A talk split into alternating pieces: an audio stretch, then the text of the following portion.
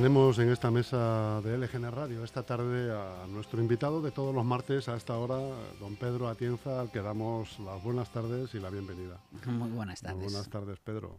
¿Mm? Vamos a, hoy vamos a hablar de aquel año que vivimos peligrosamente, ¿no? hablando de cine y de pues vestuario de cine. Mm, efectivamente, viviremos del año que vamos a vivir. Peligrosamente. No que vivimos, sino que vamos a vivir peligrosamente porque no sé si se han dado cuenta nuestros oyentes, pero ya tan solo queda 368 días, un año y tres días para que volvamos a emitir como ciudadanos de Leganés nuestro voto. Para decidir eh, nuestro devenir en los próximos, los siguientes cuatro años, ¿no? Eso es la decisión que como vecino de Leganés eh, más importante uno puede tomar. Así que, aunque quede un año y tres días, animo a todos los vecinos y vecinas de Leganés a que escuchen las opciones, vean cuál es eh, eh, lo mejor o qué es lo mejor para el pueblo de Leganés y que vayan a votar. Sobre todo, que vayan a votar. Que ese día no falte ningún ciudadano ni ningún ciudadana de Leganés eh, por depositar su voto en la urna. Es la decisión más importante que podemos tomar. Además, con la política más cercana, con la que nos afecta en el día a día. Eh, es, que es la, decisión más importante que podemos tomar porque es lo que desde que salimos eh, por nuestro portal o por nuestra puerta de la casa eh, hasta que vamos a nuestro lugar de trabajo, pues son cosas que nos afectan. Oye Pedro, tú por otros años y por tu experiencia en la municipalidad tienes datos, aunque sean antiguos, pero que nos pueden servir de referencia de cuántos miles de personas son los que votan realmente en Leganés.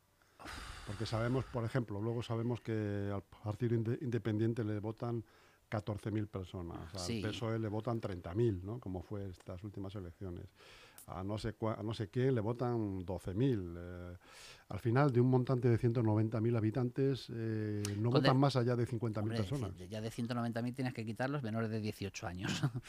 Eh, al final se queda en un censo redondeando, evidentemente, porque siempre es para arriba, para abajo, en, entre 150.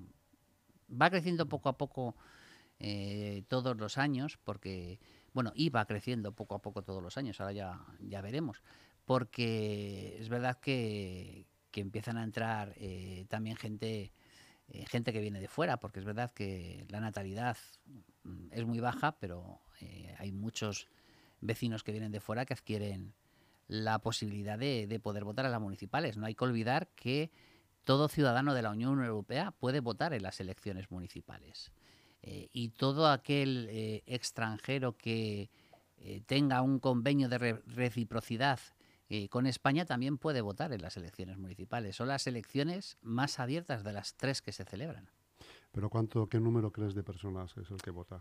Pues que luego depositan su, su, voto, Pues estamos hablando de entre. Que se den el paseo hasta el colegio. Entre 65, 70 mil, 75 mil, yo creo que ha sido lo máximo que, que sea que, de los votos que sean se puede hablar de la mitad de la población que puede votar no de, que vaya a votar que pueda votar es más pero que vaya a votar sí. No si pueden votar 150 suele ser más de la mitad suele ser un poquito más de la mitad de la población. suele estar en torno al 63 65 alguna vez ha bajado al 56 eh, pero suele ser una además Leganés es uno de los municipios donde mayor participación hay en, las elecciones normalmente, con carácter general, quitando algún distrito como de Madrid, como el barrio de Salamanca, donde las participaciones eh, llegan a rozar, si no superar el 80%, la verdad es que Leganés tiene un comportamiento electoral eh, bastante fiable, ¿no? Esperemos que siga así.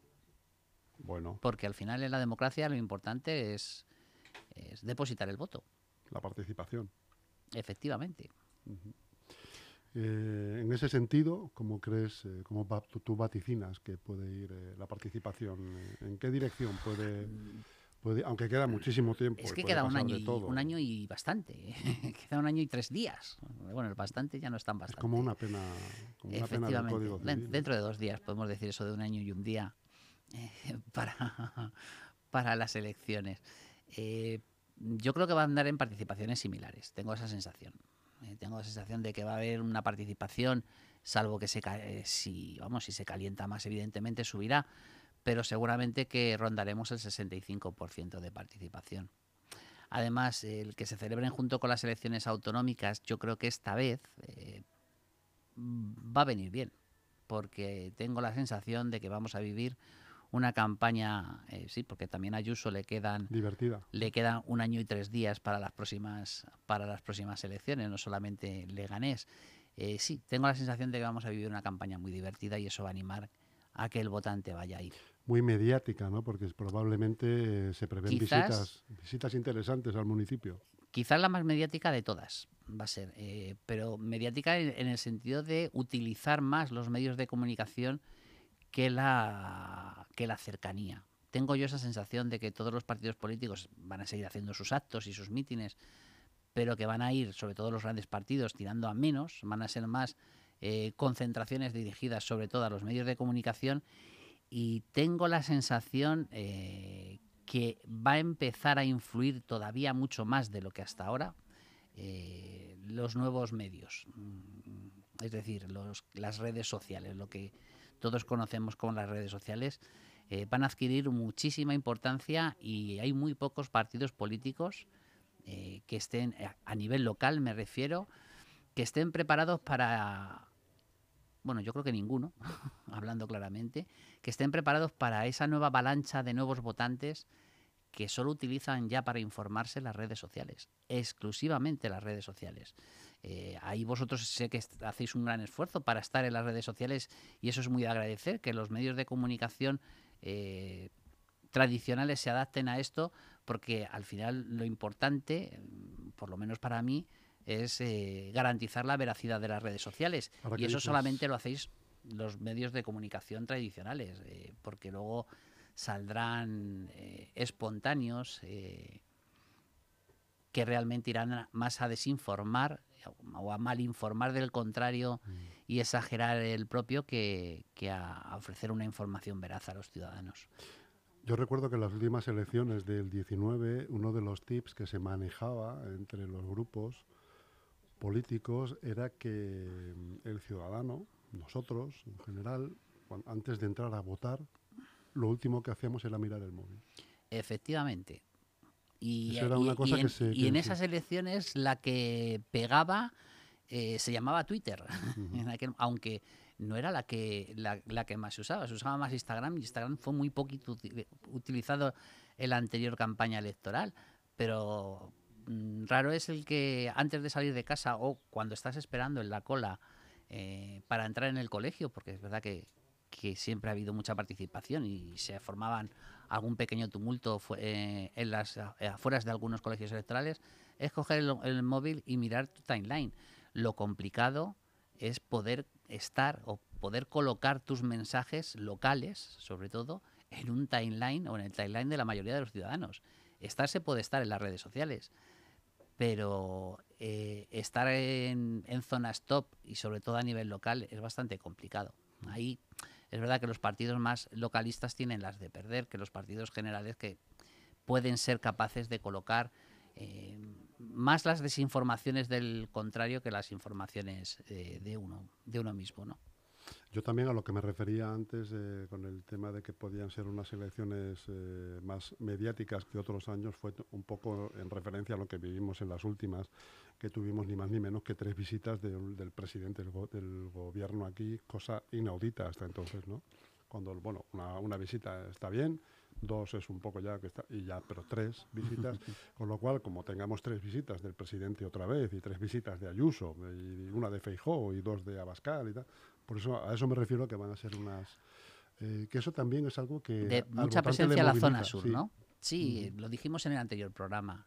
En ese sentido, es verdad que, todos los partidos políticos se van a volcar sobre todo en la zona sur de Madrid, porque es donde a lo mejor eh, es más, eh, o unos lo harán por afianzar eh, unos buenos resultados, como puede ser el Partido Socialista, y otros lo harán para intentar alcanzar esa mayoría absoluta que según las encuestas les falta muy poco, como puede ser el Partido Popular. y bueno, Vox va a pescar en todos los caladeros eh, pero es verdad que el perfil de votante de Vox empieza a parecerse mucho al perfil de votante de Marine Le Pen. Eh, eh, y recuerda, y vamos, no hace falta eh, irse muy lejos. Eh, ahí tenemos las últimas elecciones en Francia, pero el primer éxito que tuvo el partido de Le Pen en Francia fue gracias al voto de los barrios obreros, es decir, eh, del cinturón rojo, de la zona sur de Madrid, como, como gustes denominarlo. ¿no? Y ahí, claro, esa confluencia va a hacer que Leganés, Fuenlabrada, Alcorcón, Móstoles, por decir las más, Getafe, que no se me olvide, por decir más, las más pobladas, eh, pues eh, van a decidir mucho, van a decidir muchos diputados y van a, se van a decidir muchas alcaldías. Eh, tengo yo la sensación de que por un puñado de votos van a estar, yo creo que al menos los dos partidos más grandes muy cercas en todas las en todos los municipios, salvo a lo mejor vamos a ver qué comportamiento tiene fue Labrada, que quizás ahí es donde yo veo que tenga un poquito más de ventaja el Partido Socialista sobre el Partido Popular. Ahí es donde se va a crear la resistencia, ¿no? Eso espero, aunque hay que, no hay que olvidar que las últimas elecciones autonómicas fue la verdad el Partido Popular más votado por primera vez en la historia fue el Partido Popular. Ya ha habido ahí una excepción, por lo tanto hay que cuidar también ¿Tú crees en los ese ciclos, territorio. Pedro? ¿Crees en los ciclos? Sí, sí, sabes que lo he defendido muchas veces. Muchas veces estas cosas es cuestión de ciclo. Muchas no, casi siempre, casi siempre. Es verdad que los ciclos pueden ser más largos o más cortos, dependiendo también eh, pues de cuál es el comportamiento electoral de la ciudadanía en cuestión. Es decir, eh, podemos encontrar en política ciclos muy largos, como puede ser Andalucía o como puede ser Galicia, eh, o incluso en la Comunidad de Madrid ya se puede considerar un ciclo largo. También el Partido Popular en Valencia fue un ciclo largo, pero al final esos ciclos mm, terminan y finalizan y se empieza un nuevo ciclo que el objetivo del partido en el gobierno va a ser que intente ser un ciclo largo, pero, pero hay que creer en la alternancia, eso es la democracia, la democracia es poder comparar. Eh, si no estaríamos ante un PRI eh, mexicano, eh, prácticamente un partido institucionalizado y además lo que se ha demostrado y solamente hace falta tirar de merotecas de aquí al inicio de la democracia eh, en España es que cuanto más se institucionaliza un partido, más fácil es que en él anide la corrupción. Y yo creo que eso es lo que está haciendo que esos ciclos eh, cada vez sean más cortos. Además, la inmediatez de la noticia, lo fácil que se cambian ya las opiniones eh, de los ciudadanos y ciudadanas, pues hace que también esos ciclos, evidentemente, se acorten, muchísimo. No volveremos a ver en ningún caso otros 14 años de un partido. En el Los podremos ver, pero más eh, como una avis rara, rara avis, perdón, que, que, como una costumbre. A nivel nacional, yo creo que no volveremos a ver un partido gobernando ni siquiera, me aventuro a decir, tres legislaturas seguidas. ¿Te refieres a nivel nacional? a nivel nacional. A nivel local. A nivel local es que es una idiosincrasia. Cada, cada ciudad, cada pueblo se mueve por sus... Pues, pues no, sé, es, que es complicado intentar establecer un patrón a nivel local. Eh, podemos hablar de Leganés, que es lo que más conocemos, o incluso de los municipios de la zona sur, pero habrás visto que con poblaciones muy similares eh, sociológicamente, los resultados en cada municipio eh, varían enormemente. Hemos tenido el peor resultado en, Leganés, eh, cuando tuvimos seis concejales, y al lado en Fuenlabrada prácticamente una mayoría absoluta. Y sociológicamente somos pueblos muy parecidos, ¿no?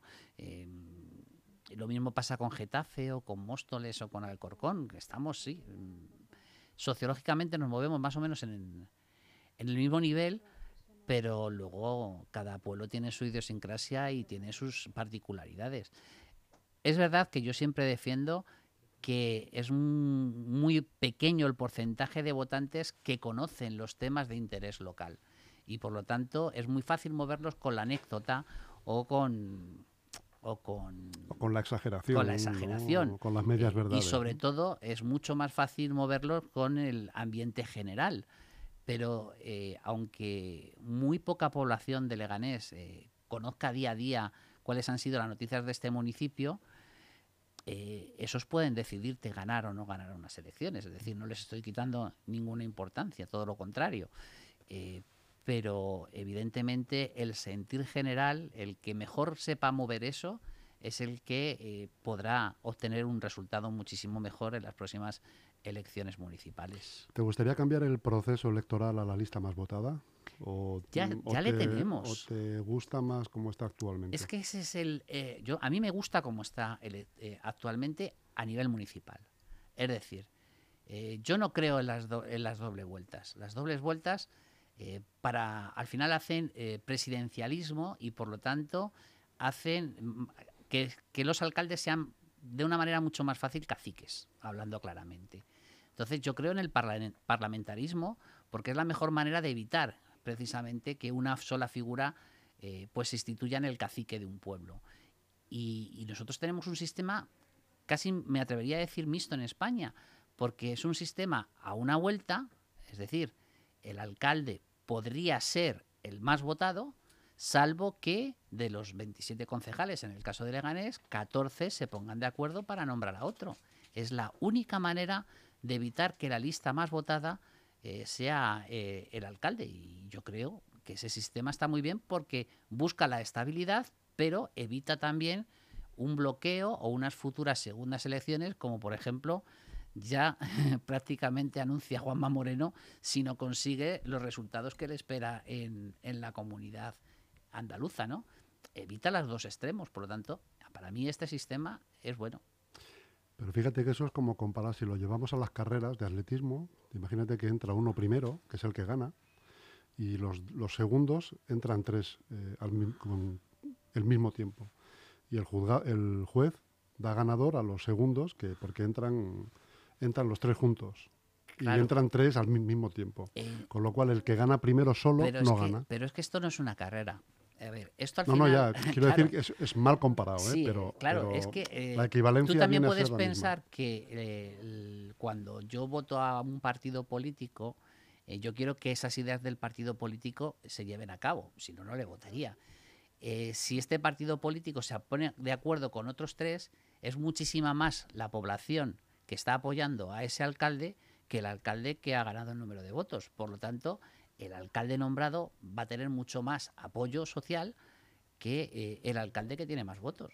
Hasta ahí estoy de acuerdo contigo. Hasta ahí estoy de acuerdo contigo. Pero cuando esas uniones son antinaturales, se pagan luego las urnas. Es decir, el ciudadano. pero en las siguientes. Claro, el ah, ciudadano luego tiene. En las siguientes a mí ya no me interesa. ¿Por qué no? Me interesa ahora. Pero porque son cuatro años ah, de penalidades. Así es el parlamentarismo y así es la democracia. Es decir, eh, hombre, yo no estoy diciendo de llegar a un extremo es que la siguiente igual vivo en Fuenlabrada. digo, digo. Pues votarás, en, Fuenlabrada. Sí. Pero es un sistema que garantiza la estabilidad. Es decir, nosotros hemos tenido ya experiencias donde ha gobernado el partido político más votado con muy poca fuerza. Eh, una vez el Partido Popular y por dos veces, porque, bueno, es verdad que el Partido Socialista al final ha llegado a acuerdos con, Ciudadanos o con Más Madrid le ganemos, pero no ha sido, no ha sido una fuerza mm, eh, la más importante, pero no ha sido tan fuerte como para imponer su programa político. Y no ha pasado absolutamente nada, todo lo contrario. Es decir, yo creo que eso enriquece el debate, eh, salvo que, que aquí vamos a la segunda parte, eh, lo que tenemos también que pedir es responsabilidad a los partidos de la oposición para luchar por no paralizar la ciudad. Es decir, que aquí más que una competición, lo que tenemos que ver eh, después del resultado de unas elecciones es con mis votos, con mis concejales, ¿qué puedo hacer para que esta ciudad siga creciendo a pesar de que no sea yo el que gobierne? Es que a mí me gusta pensar así. Y así, el problema es que eh, al final estamos en la España de Miguel Unamuno, eh, con los dos extremos, eh, intentando dividir en dos bandos a la ciudadanía. y eso es lo que nos provoca pensar que es mejor que haya una doble vuelta y que uno gobierne y mande sobre todo. Pero piénsalo bien, Chus, yo creo que eso lo que nos llevaría es a tener verdaderos caciques en comunidades autónomas y en ayuntamientos. Y lo que tenemos que evitar es eso, lo que tenemos que evitar es que el sentido común se imponga. Y la única manera de imponer el sentido común es a través del parlamentarismo, es a través de nuestros 27 concejales, no solamente del alcalde. O bien limitar los mandatos. Yo soy partidario de limitar a tres, no a dos, sino a tres los mandatos. Yo creo que 12 años en un cargo político. Tres no, eh, me lo fías muy largo, Pedro. Don no, Pedro, me lo fíais ah, muy es largo. que para mí 8 es corto.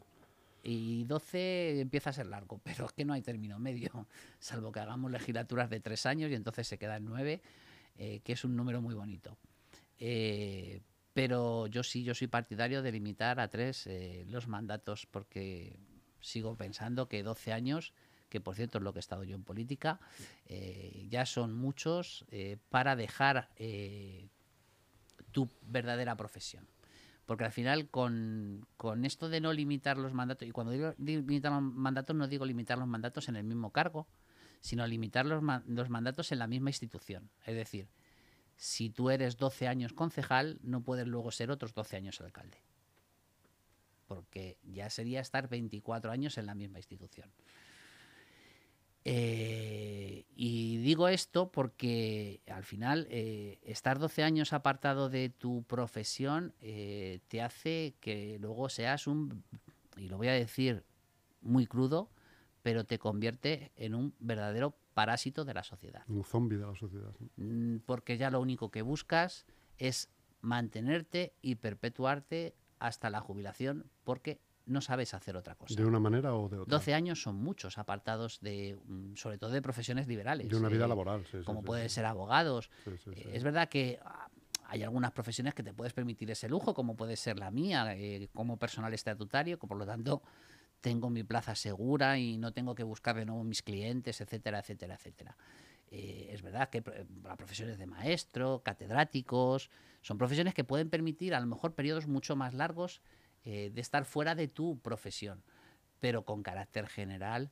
eh, si estás 12 años apartado del mercado lab- laboral, lo más normal es que cuando salgas, eh, pues mendigues puesto de trabajo porque con el currículum de político no te van a querer absolutamente en ningún sitio, que esa también es la desgracia y es el precio que pagas que nadie cuenta de dedicarte a la política.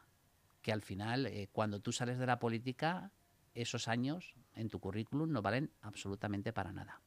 Salvo que tengas buenos amigos en consejos de administración. No, no vamos a decir lo contrario, ¿no? Eh, ¿Tienes algún tipo de pronóstico ya para las elecciones personal? eh, para las elecciones Es que- pronto, es pronto y además eh, esta semana he estado buscando, por esto de que se acercaba el año, si ha habido alguna encuesta publicada estos tres años sobre Leganés. No ha habido Nada. ninguna. Vamos, digo encuestas serias y fiables. No de, de, Chascarrillos. de, de prospecciones y de sondeos, encuestas. Es decir, al menos que haya eh, para Leganés, al menos, no te digo mil entrevistas, pero que mínimo que 700 entrevistas para poder considerar una encuesta un poquito fiable, ¿no? Eh, no ha habido ninguna y por lo tanto andamos ciegos, pero totalmente ciegos. Más nos, vemos, nos movemos por las sensaciones y eso es muy complicado.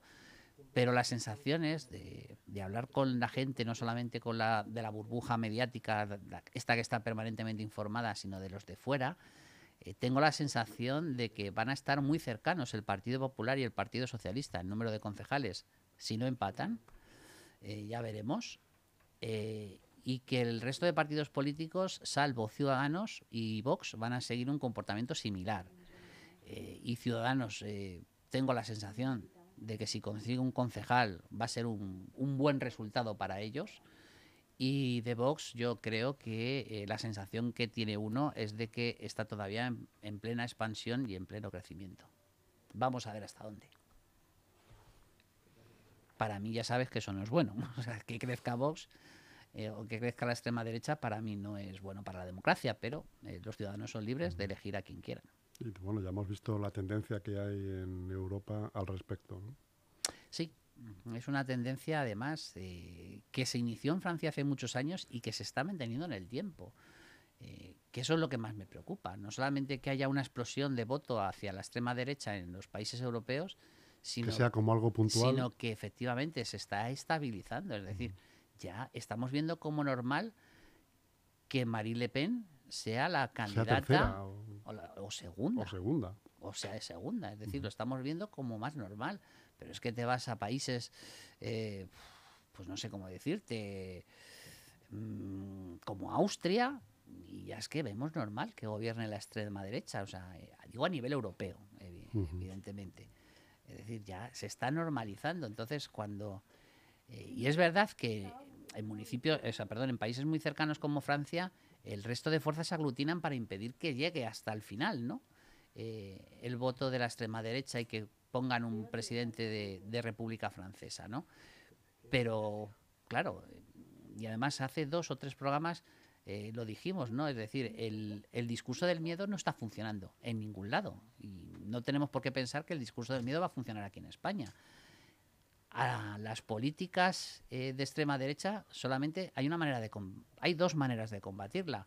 La primera con educación, que eso solamente tiene resultados a medio y largo plazo, y la segunda es planteando tus ideas y el peligro que tiene imponer sus ideas pero desde una manera sosegada, sin generar miedo, solamente confrontando proyectos. Y yo creo que el resto de partidos políticos tiene suficiente proyecto como para confrontarlo a las ideas racistas y xenófobas, por ejemplo, o antigualitarias que plantea la extrema derecha. ¿La nueva marca de Yolanda Díaz llega tarde? No, yo creo que llega en el momento que tiene que llegar, así llega ahora. Es decir, si lo retrasan porque al final eh, las presiones de Podemos hagan que esa marca se retrase, en sí llegará tarde. Porque es verdad que si hemos dicho que queda un año y tres días para estas elecciones, eh, tan solo queda un año y seis meses o nueve meses, como mucho, para las elecciones generales. Y, aunque hay gente que yo sé que defiende que hay que utilizar el último año para lanzar un candidato, eh, para lanzar un proyecto serio, para proyecto ganador me refiero, al menos hay que utilizar un año y medio, si no dos años. ¿no? Yo creo que todavía no llega tarde, pero si lo retrasa más, el proyecto de Yolanda Díaz llegará muy tarde. Bueno, y no retrasándolo a lo mejor le sirve como test para las siguientes elecciones, no las del 23, sino las siguientes. Mira, por igual por el tanteo, porque las encuestas aquí em, tampoco son muy de fiar todavía porque no es un no se pregunta directamente, siendo Yolanda Díaz la proclamada candidata, que de eso tampoco hemos hablado, de los eh, de quiénes van a ser los candidatos, pero bueno, lo dejamos para una segunda parte, de, este, segunda parte de este aniversario ¿no? que queda. Eh, pero la sensación que tengo es que eh, la candidata es muy atractiva entre el votante de izquierda, no solamente del votante de Podemos, sino también del Partido Socialista y eso le hace eh, tener una cierta fuerza que hay que saber reconducirla. Y como no se reconduce es eh, con los líos, por ejemplo, que hemos medio visto en Andalucía. ¿no? Para reconducir eh, y parecer ya como una opción donde un votante del Partido Socialista, por ejemplo, al final decida cambiar el voto hacia, hacia esta plataforma que parece que se va a llamar Sumar, hace falta también una seriedad en, las formas, no solamente en el fondo. Y, eso necesita que si hay trapos sucios eh, no se saquen fuera, sino que se laven dentro y que luego se presente la ropa bien blanca y, bien planchadita. ¿Crees que hace falta más sumar y menos de Podemos? Sí, yo, yo creo que sí, eh, que hace falta más sumar, porque el sistema político español eh, hace que las opciones minoritarias apenas obtengan representación y por lo tanto hay que pensar en grandes plataformas. Eh, yo eh, creo que, por ejemplo, en provincias como Zamora, como Teruel, bueno, Zamora, sí, Zamora también, como Zamora, como Teruel, como Ávila, como Segovia, donde se eligen tres, cuatro, cinco diputados y por lo tanto para obtener representación debes alcanzar con un 15% a lo mejor consigues uno, pero para garantizarlo tienes que andar en, cercano a un 20%, eh, eso significa que tienes que hacer grandes opciones. Y, si, y para ganar, para conseguir, por ejemplo, en Teruel de, de los tres diputados dos o en Segovia de los cinco diputados tres, hace falta hacer grandes opciones mayoritarias. Yo apoyaría incluso plataformas de toda la izquierda en estas provincias. Es decir, que el Partido Socialista y Sumar se presenten juntos en estas elecciones para arañar votos al otro bloque, al bloque de la derecha. Descartas ya a Izquierda Unida en esa coalición. ¿no? Izquierda Unida yo creo que va a estar dentro de Sumar, por lo tanto estaría junto ¿No son en esa coalición. Sí, sí, son competencia, pero dentro de sumar. Es decir, eh, yo creo que Izquierda Unida va a apoyar esa plataforma. No, es más, es que Yolanda Díaz proviene, de, izquierda, proviene de Izquierda Unida. Sería muy extraño que, no guerra candidata mucha, mucha. Pero es lo que te digo, pero en todos los partidos políticos va a haber guerra subterránea. Eh, a mí lo que me preocupa es que esa guerra subterránea eh, se saque de puertas para afuera. Partido Popular, hemos visto también cómo hace poco ha sido eh, pública esa guerra subterránea y ha perjudicado hasta, eh, por, al menos en las encuestas hasta, hasta el Congreso, le ha perjudicado ¿no? al Partido Popular. al final, lo que quiere el ciudadano es que haya opciones en los partidos políticos, que no sean monolíticos, pero que los trapos sucios se laven dentro. ¿El sumar del 2022 es el Más Madrid del 19? Acuérdate que fue, la, fue una escisión de Podemos y que causó un cisma dentro de esa fracción de la izquierda importantísimo, incluso a nivel personal. Sí, sí, por ahora no veo a Podemos, eh, es decir, Sumar yo creo que es una plataforma más pensada para unir. Eh, más Madrid fue eh, el cabreo, así de claro lo digo, el cabreo de alguien cuando fue apartado de la dirección política. Es decir... La pataleta, ¿no? Entonces, bueno, es legítimo, por supuesto, constituir cuando uno no está a gusto en un partido político, es legítimo constituir otro que defienda eh, lo que tú piensas, ¿no? Tus principios, tus ideas y tus valores. Pero yo veo que si se llega a ese extremo, no va a haber sumar. Es decir, si las tensiones son tan fuertes que pueda haber escisiones, no va a haber sumar. Sencillamente Yolanda Díaz no se presentará a las próximas elecciones. ¿No crees que tanta, tanto fraccionamiento de la izquierda al final tampoco ayuda a la propia Claro, eso es lo que te he contado. Es decir, en Madrid no importa, porque Madrid reparte 36, 37 diputados, con lo cual eh, el fraccionamiento no se nota.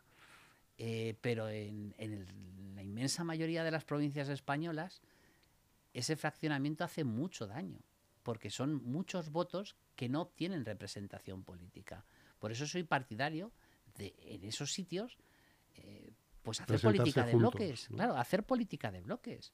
Es decir, si tú quieres ganar en una provincia, por decir una muy cercana como Segovia, donde se eligen cinco diputados, eh, pues y obtener tres diputados frente a los dos del otro bloque, la única manera de garantizarlo o de intentar garantizarlo es haciendo una política de, bloque y unir todo el, el, voto de la izquierda eh, bajo una candidatura.